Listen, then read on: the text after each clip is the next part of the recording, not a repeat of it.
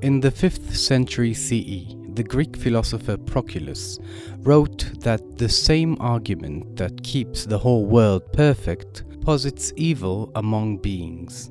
In the eighteenth century, the satirist Bernard Mandeville would inspire the economist Adam Smith with his poem describing a city where every part was full of vice, yet the whole mass a paradise. Connecting these two distant thinkers is the claim that evil somehow contributes to the good of the whole. How can such an articulation of good and evil make sense? And how can studying such historical arguments be relevant to understanding our situation today? Hi, and welcome to Research Bites, the podcast of the Martin Buber Society of Fellows. In each episode, we feature innovative research in the humanities and the social sciences by one of our fellows. Let's turn to Doctor Christian Volin, who is interviewing Doctor Antonio Vargas, ancient philosophy researcher. Antonio, as a philosopher, you have been thinking through the problem of evil for four years now. Last year, you published an article which made the surprising link between evil in ancient Greek philosophy and the neoliberal understanding of the common good. How did you come upon such an unexpected connection? So, I stumbled on the subject of the article almost by accident at the end of my PhD. I had been working on Proclus, a Greek philosopher from the fifth century C E, active in Athens, when I realized he had a scandalous theodicy. That is, a scandalous account of the place of evil in the world given the existence of God. And I felt it was like my duty to study this theodicy and to make the results of my research known, especially because during my PhD I had done so much to promote Proclus as an intelligent philosopher worthy of attention. So what was this scandalous theodicy? So uh, this solution to the problem of evil was that most human beings have to be evil in order for there to be animals, right? Um, so Proclus was a Neoplatonist, which means he did his philosophy mostly by commenting on Plato. And he thought that to get the world right, you have to get Plato right. And now Plato in his text, the Timaeus, presented the abundance of living species, what we'd call biodiversity, as part of what makes the world perfect. And he also said that the world was uh, created in the best possible manner uh, because it was the product of a good God. And so he thought that it had to have all the different kinds of animals. Furthermore, Proclus also believed that animals come to be because human beings behave irrationally, which for Proclus means behaving in evil ways. Um, Behind this is the idea of transmigration, of souls or reincarnation, right? So human beings who behave like pigs are reborn as pigs. Human beings who behave like wolves are reborn as wolves, and so on. Wait, can you tell us more about transmigration and what is reincarnation? What is that? So Proclus thinks that animals, humans, and the stars are all alive because they move themselves. And what makes them alive is their soul. Now, importantly, Proclus thinks that the soul has a separate existence from the body it animates. Indeed, whereas humans and animals are born and die, souls are perpetual. They always existed and they always will exist. So after the death of a human being, their soul goes on to give life to a new creature. An irrational animal, if they've led an irrational life, or a rational one, if they've led a rational one. If they've lived a particularly good and wise life, they might even not be reborn as a human being, but enjoy a life among the stars for a period. And to connect this with what I was explaining earlier, Proclus reasoned that if biodiversity is part of what makes the world perfect, and also that the world is a product of good gods, he was a polytheist, then they would make sure that it was biodiverse.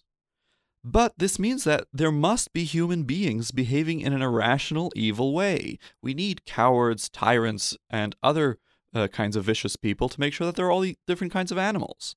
So Proclus argued that the gods engineered the world so that most human beings choose irrational, that is, evil lives, and therefore are reborn as animals. So what's so scandalous about this? So, on the one hand, Proclus understood the philosopher as a kind of moral guide. After all, living morally involved living rationally for him. Now, imagine you are a student of his, and you are struggling with progressing in your moral life and in your philosophical studies. It would be very demotivating for him to turn and say to you, well, you know, not everyone is meant to be a human in the next life. There need, need to be people who will end up being pigs. This is not uh, ex- a very exciting answer to hear from a philosopher. Furthermore, Proclus's Odyssey seems to attribute evil to the gods, who he says are perfectly good. He only managed to avoid this because what the gods do in his system is only create a world where, statistically, most human beings become evil and choose vice. No human being is forced or determined to do evil. Everyone is responsible for their own actions. However, what does that mean? What does it mean that we're free when the cards are stacked against us and most of us reliably make the wrong choices? Proclus's gods have put us into a kind of honey trap. This sounds very sinister. So what did you make of your discovery of this philosophical honey trap? I saw myself as having two jobs. First of all, I had to understand Proclus's reasons, right? I had to understand this theodicy from within. This involved reconstructing the arguments. For instance, what is Proclus's exact argument why every animal needs a separate soul? And also seeing just how much Proclus details this view. For instance, I discovered that Proclus designates a specific goddess responsible for organizing the transmigration of souls, Circe, right, who in the Odyssey famously transforms Odysseus' shipmates into pigs and tempts him to abandon his quest to Ithaca. Second task was understanding the scandal, right? How could Proclus think this? And is it really so absurd to think this? Is it, this may be just a subjective reaction of mine. Here, a comparative perspective helped me. For instance, how is this different from Christian predestination? The view that God predestines only some human beings to glory, and especially the version put forth by John Calvin, right? According to which God not only predestines some people to be with him in heaven, but positively, eternally damns the rest of humankind and sends them to hell, right? Um, also, what is this relation to liberal views, the private vices, public benefits argument um, that you find most famously in Adam Smith, that everyone acting selfishly is good for society as a whole, right? This latter perspective, this latter point of comparison, became quite useful to me as I discovered a parallel criticism of neoliberalism as demonizing, that is, turning people into devils, in Adam Kotzko's work, an American theologian. So Kotzko's view is that neoliberalism, on the one hand, treats people as free agents, right? Sometimes you see the expression sovereign consumers. Uh, but on the other hand, it denies them that same freedom. It requires them to have certain patterns of consumption, and people find themselves in an, in an unequal situation uh, where they're not all equally free. And yet when we ask about the cause of this inequality, the answer is the free choices of the individuals.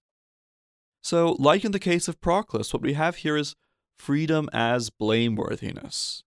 Yes, every individual is responsible for their choices, but they find themselves playing against overwhelming odds. This not only gave me a basis for comparison, but also a way to make my research more interesting for a contemporary audience. So what, what, what to me seems to link uh, Proclus, Calvin, and Adam Smith is the model or the idea of an economy underlying things. So. Right, uh, precisely. They all have some kind of cosmic householding, right? So um, Proclus needs to have Circe organizing the transmigration of souls so that there's always the right amount of tyrants for there always to be wolves, the right amount of uh, vain people for there to be peacocks, and so on. And you have this same concern about an economy, a certain order of providence uh, in the economic theories as well.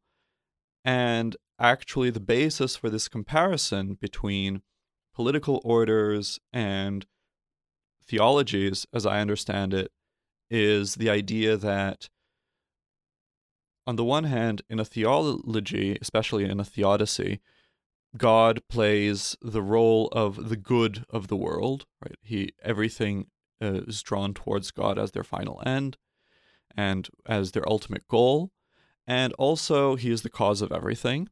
And in a similar way, in traditional political theory, um, the common good, right, the common good of society, like justice, is both the end for which people act in a city or in a society, and it's also the cause of their behaviors. Um, norms mold people. So all this sounds very fascinating. What did you do with it? So what I did was I organized a conference with my colleague Inon Vigoda, and that was in December twenty nineteen. We called it The Conspiracy of the Good, Unnecessary Evil, and it was about bringing together perspectives from many different traditions on this idea, right? Showing that this idea that somehow evil is necessary for the good is something that pops up in all kinds of places. So we had people talking about Hinduism, Islam, Jewish traditions, Christian traditions. I talked about Proclus.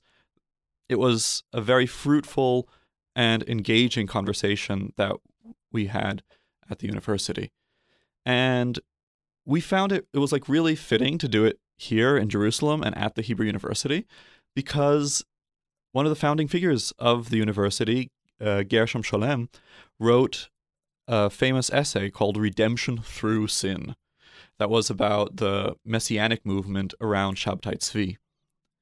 And at the conference, I presented an initial formulation of these ideas connecting neoliberalism with Proclus, and I got very good feedback and encouragement. And so what came of all this? I mean, of all your efforts, the conference and all these discussions and your new input.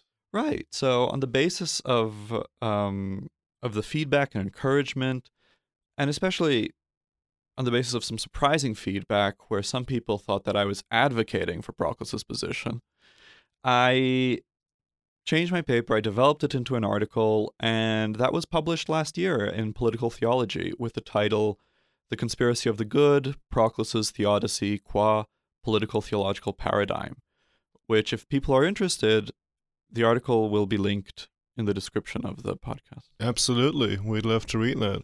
Well, that is all truly fascinating. Thank you so much for sharing this wealth of ideas with us, and I'm sure we're all looking forward to reading more and hearing more about it. Thank you. Thank you.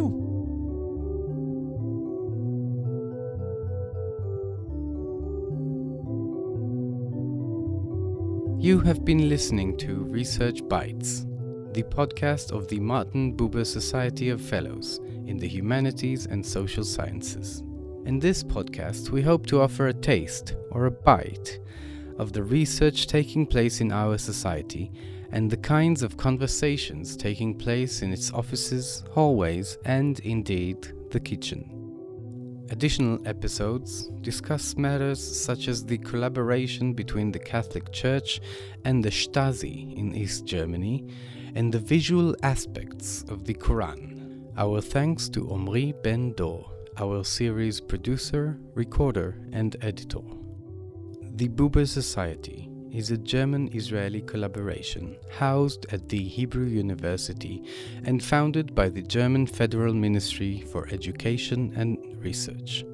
For more information about the Martin Buber Society of Fellows, about this episode and about additional episodes, please visit our website buberfellows dot huji dot a c dot i l. That is B-U-B-E-R F-E-L-L-O-W-S dot H-U-J-I dot A-C dot I-L.